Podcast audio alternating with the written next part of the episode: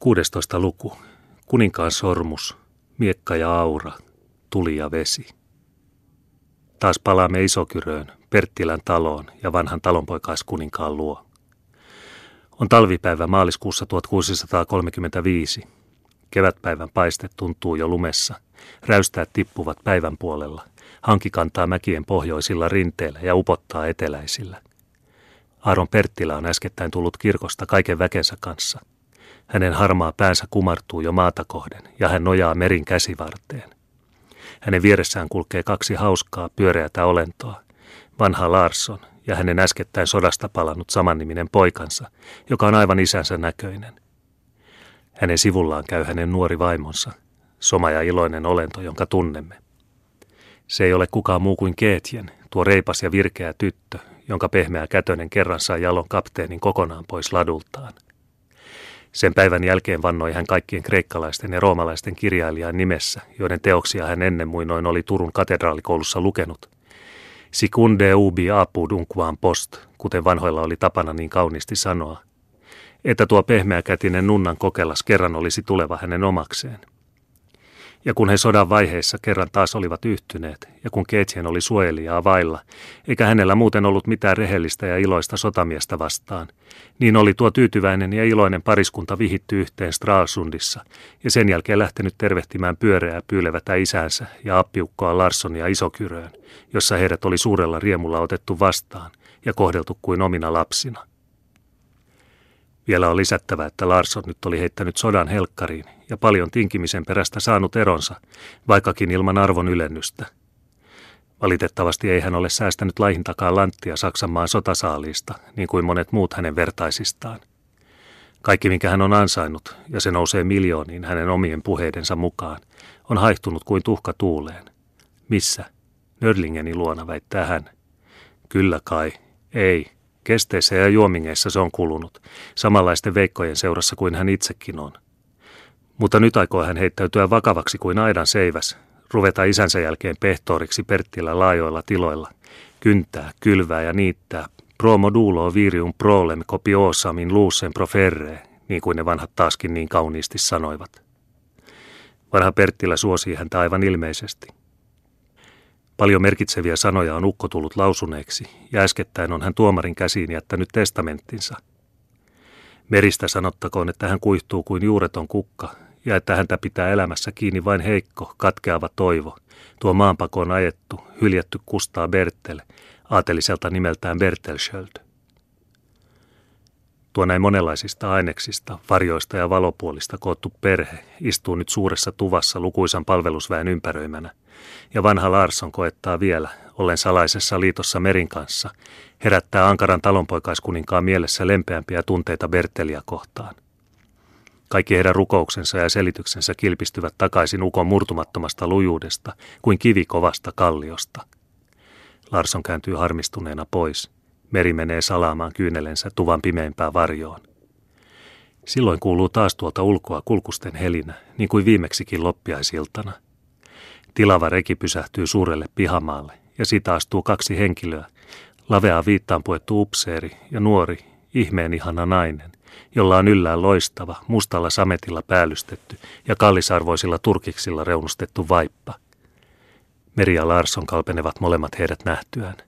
Larsson rientää heitä vastaan, mutta nyt se on jo myöhäistä. Bertel ja Regina astuvat tupaan. Molemmat Larssonit ja Meri tervehtivät Berteliä lämpimästi, mutta ovat silminnähtävästi hämillään. Ketjen lennähtää ylös ja heittäytyy, huolimatta siitä erosta, mikä on hänen porvarillisen pukunsa ja tuon kallisarvoisen samettiviitan välillä, Reginan syliin, joka liikutettuna halaa uskollista lapsuutensa ystävää. Merteli roittautuu ystävällisesti omaistensa syleilystä ja menee varmoin askeli vanhan Perttilän luo, joka äänetönnä ja kylmänä istuu korkeaselustimisessa tuolissaan pöydän päässä, eikä ole näkevinään, ei kuulevinaan. Kaikki odottavat jännittyneenä tämän kohtauksen seurauksia, joka, sen tuntee jokainen, on oleva ratkaiseva. Nuori upseeri on riisunut kauhtanansa ja hattunsa.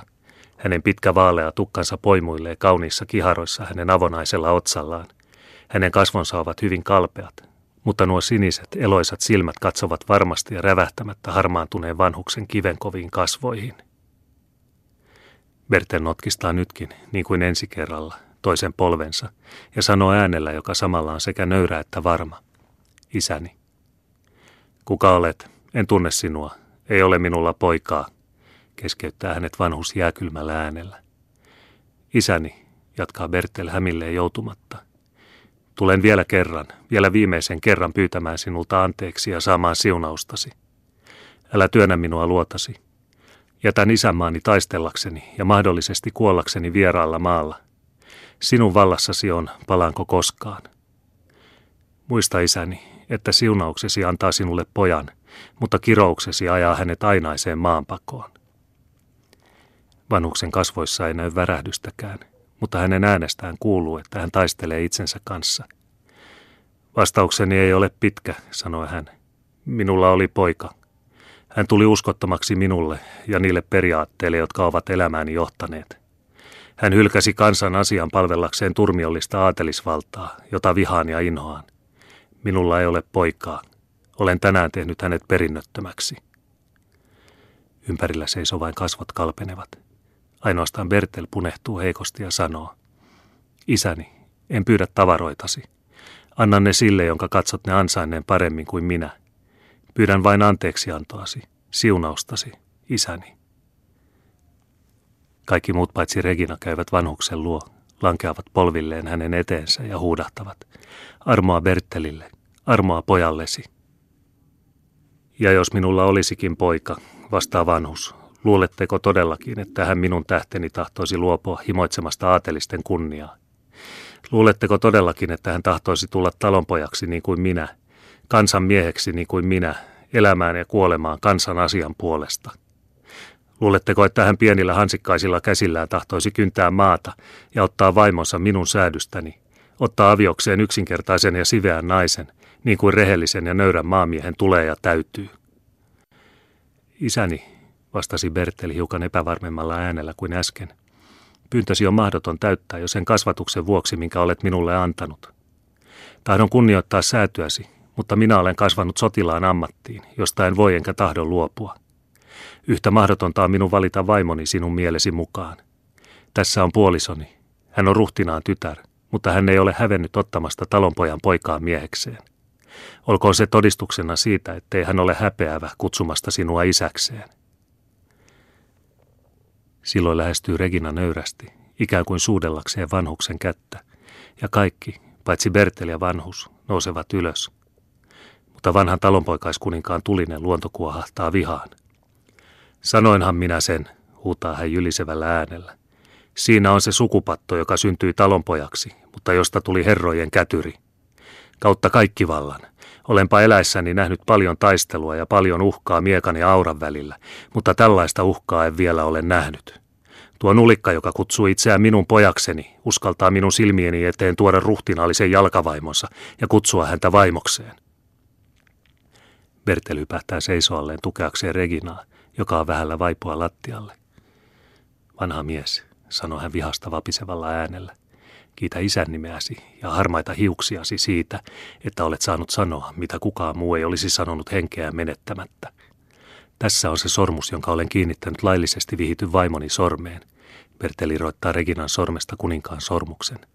Ja minä vannon sen, että tuo käsi on yhtä puhdas ja yhtä arvokas kuin kenen muun kuolevaisen käsi tahansa kantamaan tätä sormusta, joka niin monta vuotta on ollut suurimman kuninkaan sormessa. Meri tuijottaa sormukseen. Hänen kalpeat poskensa punastuvat. Hän taistelee ankaraa, sisällistä taistelua. Lopulta astuu hän lähemmä, painaa ihastuksissaan sormuksen huulilleen ja sanoo katkonaisella äänellä ja niin suurella liikutuksella, että se kuivaa kyyneleet hänen silmistään. Minun sormukseni, joka on ollut hänen sormessaan. Minun sormukseni, joka on häntä suojellut. Syytön olet sinä hänen kuolemaansa. Hän antoi sinut muille – sitten tulivat kuulat, sitten tuli kuolema. Tiedätkö sinä Kustaa Bertel ja sinä hänen vaimonsa? Tiedättekö tämän sormuksen voiman? Nuoruudessani vaelsin eräänä päivänä sydänmailla ja kohtasin siellä kuolevan miehen, joka oli janoon nääntymäisillään. Annoin hänelle lähteestä vettä juodakseen. Virvoitin hänen kieltään muuraimen mehulla. Hän kiitti minua ja sanoi, ystäväni, Minä kuolen enkä voi palkinnoksi antaa sinulle muuta kuin tämän sormuksen. Sen löysin muinoin erään neitsyt Marian kuvan sormesta, joka yksin oli vahingoittumatona säilynyt Isokyrön kirkossa paavikunnan rikkinäisten jäännösten kasassa. Ja kun minä tempaisin sormuksen hänen sormestaan, kukistui kuva tomuksia tuhkaksi. Tässä sormuksessa on samalla pyhimysten voima ja taikuuden voima, sillä minun kanssani vaipuu ikivanhan taikauskon suuruuden aika hautaansa. Jolla tämä sormus on, häntä eivät tuhoa tuli, ei vesi, ei teräs, eivätkä vaarat minkäänlaiset, ellei hän vannon väärää valaa, sillä väärä vala lamauttaa sormuksen voiman. Tätä sormusta seuraa onni rauhan aikana ja voitto sodassa. Sitä seuraa rakkaus, kunnia, rikkaus, oma onni ja toisten turmio. Kun tämä sormus kulkee kolme miespolvea peräkkäin isästä poikaan, silloin syntyy siitä suvusta suuria sotasankareita ja valtiomiehiä. Meri vaikeni. Kaikki kuuntelivat häntä jännittynein mielin. Mutta, jatkoi hän, jos sormus kulkee kuudessa polvessa peräkkäin, silloin syntyy siitä suvusta mahtava kuningassuku. Tiedä kuitenkin, sanoi sama mies, että suuria lahjoja seuraa suuret vaarat. Palapattoisuus ja sukuviha tulevat aina kiusaamaan sormuksen omistajaa ja laimentamaan sen voimaa. Ylpeys ja ääretön kunnianhimo kalvavat aina hänen rintaansa häntä tuhotakseen, ja suuren sielun lujuutta ja suuren sydämen nöyryyttä tarvitaan näiden kiusausten voittamiseksi. Jolla on tämä sormus, hän saavuttaa kaiken maailman onnen, eikä hänen tarvitse taistella muita kuin omaa itseään vastaan. Mutta hän on itse olevakin onnensa pahin vihamies. Siihen viittaavat nuo kolme kirjainta, R, R, R, jotka on kaiverrettu sormuksen sisään, ja jotka selitetään sanoilla Rex regi rebellis, kuningas kuninkaan kapinoitsija. Se on onnellisin ja mahtavin ihmisistä kavahtakoon enin sitä vaaraa, mikä uhkaa häntä hänen omassa rinnassaan. Ja tämä sormus, oi Regina, tämä sormus on meidän, huudahti Bertel sekä ilolla että pelolla. Mikä rikkaus ja mikä edesvastuu seuraakaan tätä sormusta. Valta, kunnia, kuolematon maine, huudahti Regina riemuissaan. Ole varuillasi, tyttäreni, virkkoi meri alakuloisesti. Nuo sanat ilmaisevat sormuksen suurimman vaaran. Vanha Perttilä katseli sormusta ja nuoria pilkallisesti hymyillen. Kissan kultaa, sanoi hän, turhuutta, joutavia koristuksia, väärää kunnianhimoa. Se on oiva lahja kulkemaan aatelin perintönä polvesta polveen. Tule Larson nuorempi, sinä joka olet talonpoikaista sukua ja tahdot sukuusi palata, vaikka olet ollutkin sotilas. Minä tahdon antaa sinulle jotakin, joka ei ole kultaa eikä turhaa koristusta, mutta joka on oleva sinulle suuremmaksi siunaukseksi kuin kuninkaitten sormukset. Ota tuo tammivartinen vanha kirves tuolta seinältä. Niin, niin, älä pelkää. Ei se ole mikään taikakalu. Isävainajani on sen itse takonut kustaa kuninkaan aikana. Sillä olemme isäni ja minä tehneet monta urotyötä metsän keskessä ja monta korpea peranneet. Kulkekoon se perintönä suvussasi, ja minä lupaan sinulle, että häntä, jolla kirveeni on, seuraavat onni ja tyytyväisyys hänen rehellisessä työssään. Kiitos teille, taattoseni, vastasi kapteeni iloissaan, ja oli hyvin ymmärtäväisen näköisenä tutkivinaan vanhaa kirveen terää. Jos jotakin kirjoitusta tarvitaan, niin ehdottelisin tähän pantavaksi RRR, ruuris rusticus robustus. Se on lyhykäisesti sanottuna, hitto semmoista hukaria. Hyvin kaunis ja syvämietteinen sananlasku. Larson vanhempi katsoi nyt ajan tulleen tämän katkeran riidan sovittamiseksi. Hän astui vanhuksen eteen pitäen kädestä kumpaakin vastanainutta pariskuntaa ja virkkoi. Rakas isäntä, älkäämme ruvetko herramme töitä parantamaan. Sinun poikasi ja minun poikani ovat molemmat aika velikulttia. Mutta minkä he sille taitavat, että herramme on luonut heidät, toisen tulesta, toisen vedestä. Bertel on kuin tuleliekki, palava, kuuma, korkealle pyrkivä, leimahteleva, loistava, häilyvä, ja lyönpä vetoa, että tämä pikku rouva on samaa sukua. Minun poikani on puhtainta vettä. Seis, huudahti kapteeni. Vettä en ole voinut koskaan sietää. Pidä suusi ukuli. Poikani on puhtainta vettä, vuotavaa ja häilähtelevää, mutta joka tyytyväisenä pysyy maaperässä ja on kuin vartavasti luotu kouraan tuntuvalla arkipäiväisellä elämänsä viisaudella sammuttamaan tuon toisen pyhäistä hehkua. Hänen vaimonsa on kudottu samoista villoista. Etkö nyt näe, että Herramme on aikonut nämä pojat ystävinä elämään? Tule vettä lämmittämään ja veden tulta sammuttamaan. Ja sinä tahdot tehdä heistä vihamiehet ottamalla toiselta ja antamalla toiselle – Ei hyvä mies, se ei käy päinsä. Usko minua ja anna pojallesi mikä poikasi on. Ei minun poikani silti tarvitse nälkää nähdä. Perttila oli hetkisen vaiti. Sitten hän sanoi kiivaasti. Älä opeta minulle Herran tarkoituksia. Luuletko todellakin, että hän tuossa, tuo vastaleivottu aatelismies, jota siinä tulee vertailet, suostuisi luopumaan sormuksestaan ja sen sijaan kirveeseen tarttumaan?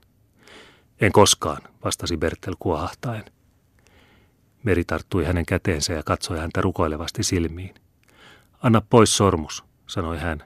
Sinä tunnet jo muutamia sen vaaroista, mutta et tunne kaikkia. Yhdestä en ole puhunut. Kaikki, jotka tätä sormusta kantavat, kuolevat väkivaltaisella kuolemalla. Entäpä sitten, huudahti Bertel. Sotilaan kuolema taistelutantereella on kaunis ja kunniakas. En pyydä parempaa. Kuulehan sitä, sanoi Perttilä ylenkatseellisesti. Arvasinhan sen. Hän ajaa kunniata takaa hautaansa saakka. Rauhallinen kuolema samoin kuin rauhallinen elämä on hänelle kauhistus.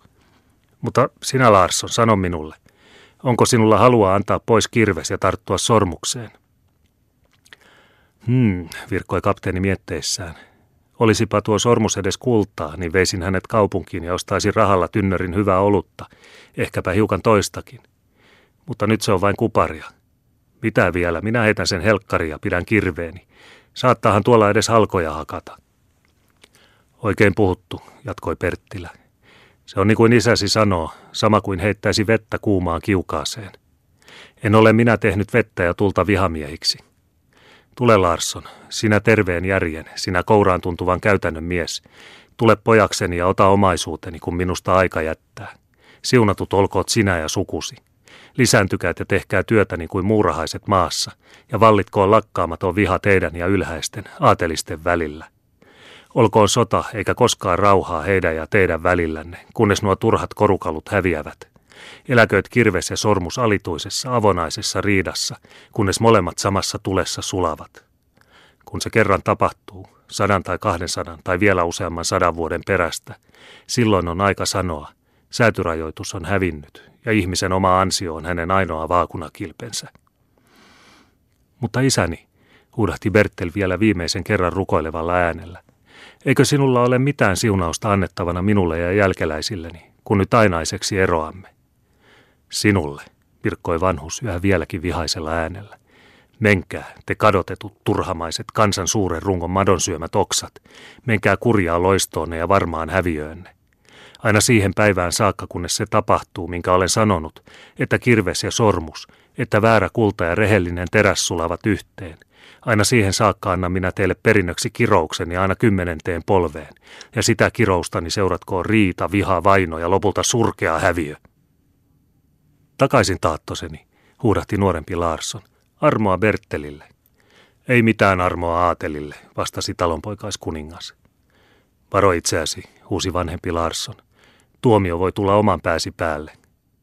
En pyydä armoa, virkkoi Bertel näennäisesti rauhallisena. Hyvästi isä, hyvästi isänmaani. Minä menen, enkä tule koskaan takaisin. Hetkinen vielä, keskeytti hänet Meri, joka vaivalloisesti ja mitä suurimman liikutuksen valtaamana asettui hänen eteensä. Sinä menet. Niin, mene sitten, sydämeni rakastettu, toivoni, elämäni. Mene, en tahdo sinua kauemmin pidättää. Mutta ennen kuin menet, kuule salaisuus, joka samalla on ollut elämäni suurin riemu ja sen suurin tuska. Älä kuule häntä, huudahti vanha Perttilä murtuneella äänellä ja ilmeisesti kauhistuksissaan. Älä kuule häntä, hän hourailee. Ajattele omaa kunniasi ja minun kunniaani, kuiskasi hän ankarasti kalpean tyttärensä korvaan. Mitä huolin minä sinun kunniastasi ja omastani, huudahti Meri ennen kuulumattomalla kiivaudella. Etkö näe, että hän menee? Elämäni ilo menee eikä koskaan palaja. Hän menee ja sinä tahdot, sinä kova luonnoton isä, että minun pitää antaa hänen mennä kirottuna vieraille maille. Mutta niin ei hän saa mennä. Jokaisen kirouksen sijasta, jonka julistat hänen ylitsensä, anna minä hänelle sata siunausta, ja me saamme kerran vielä nähdä, mitkä niistä enemmän merkitsevät korkeimman valtaistumen edessä, sinun vihasi vai minun rakkauteni, äidin isän kirousko vaiko äidin siunaus. Äitini, sinä, huudahti Bertel huumaantuneena hämmästyksestä. Hertua Bernhardin hämärät sanat selvisivät nyt yhtäkkiä hänelle. Älä usko häntä, Hän ei tiedä, mitä hän puhuu, samalteli Perttilä, koettaen turhaan pysytellä rauhallisena. Meri oli vaipunut Bertelin syliin. Nyt se on sanottu, kuiskasi hän sammuvalla äänellä. Kustaa, poikani. Oi kuinka outoa ja ihanaa kutsua sinua pojakseni. Nyt tiedät sinä elämäni salaisuuden, eikä minun tarvitse kauan sitä hävetä. Rakastatko minua? Niin, niin, minä näen sen. Nyt kuolen iloisella mielellä. Huntu on pudonnut. Kaikki kirkastuu. Isäni, minä annan sinulle anteeksi, että olet vihannut ja kironnut tyttäresi lasta. Anna sinä minulle anteeksi, että minä rakastan, siunaan omaa poikaani. Kuule minua äitini, huudahti Bertel. Kuule minua. Minä kiitän sinua. Minä rakastan sinua. Sinun täytyy tulla mukaani. Minä en enää koskaan sinua jätä. Mutta sinä et kuule minua. Sinä olet niin kalpea. Auta, Jumala. Hän on kuollut. Tyttäreni, ainoa lapseni, huudahti musertuneena Perttilä, tuo vanha rautainen talonpoikaiskuningas. Älkää tuomitko, ettei teitä tuomittaisi, sanoi vanha Larsson pannen kätensä ristiin. Ja te lapsemme, käykää ulos elämään suvaitsevin sydämin.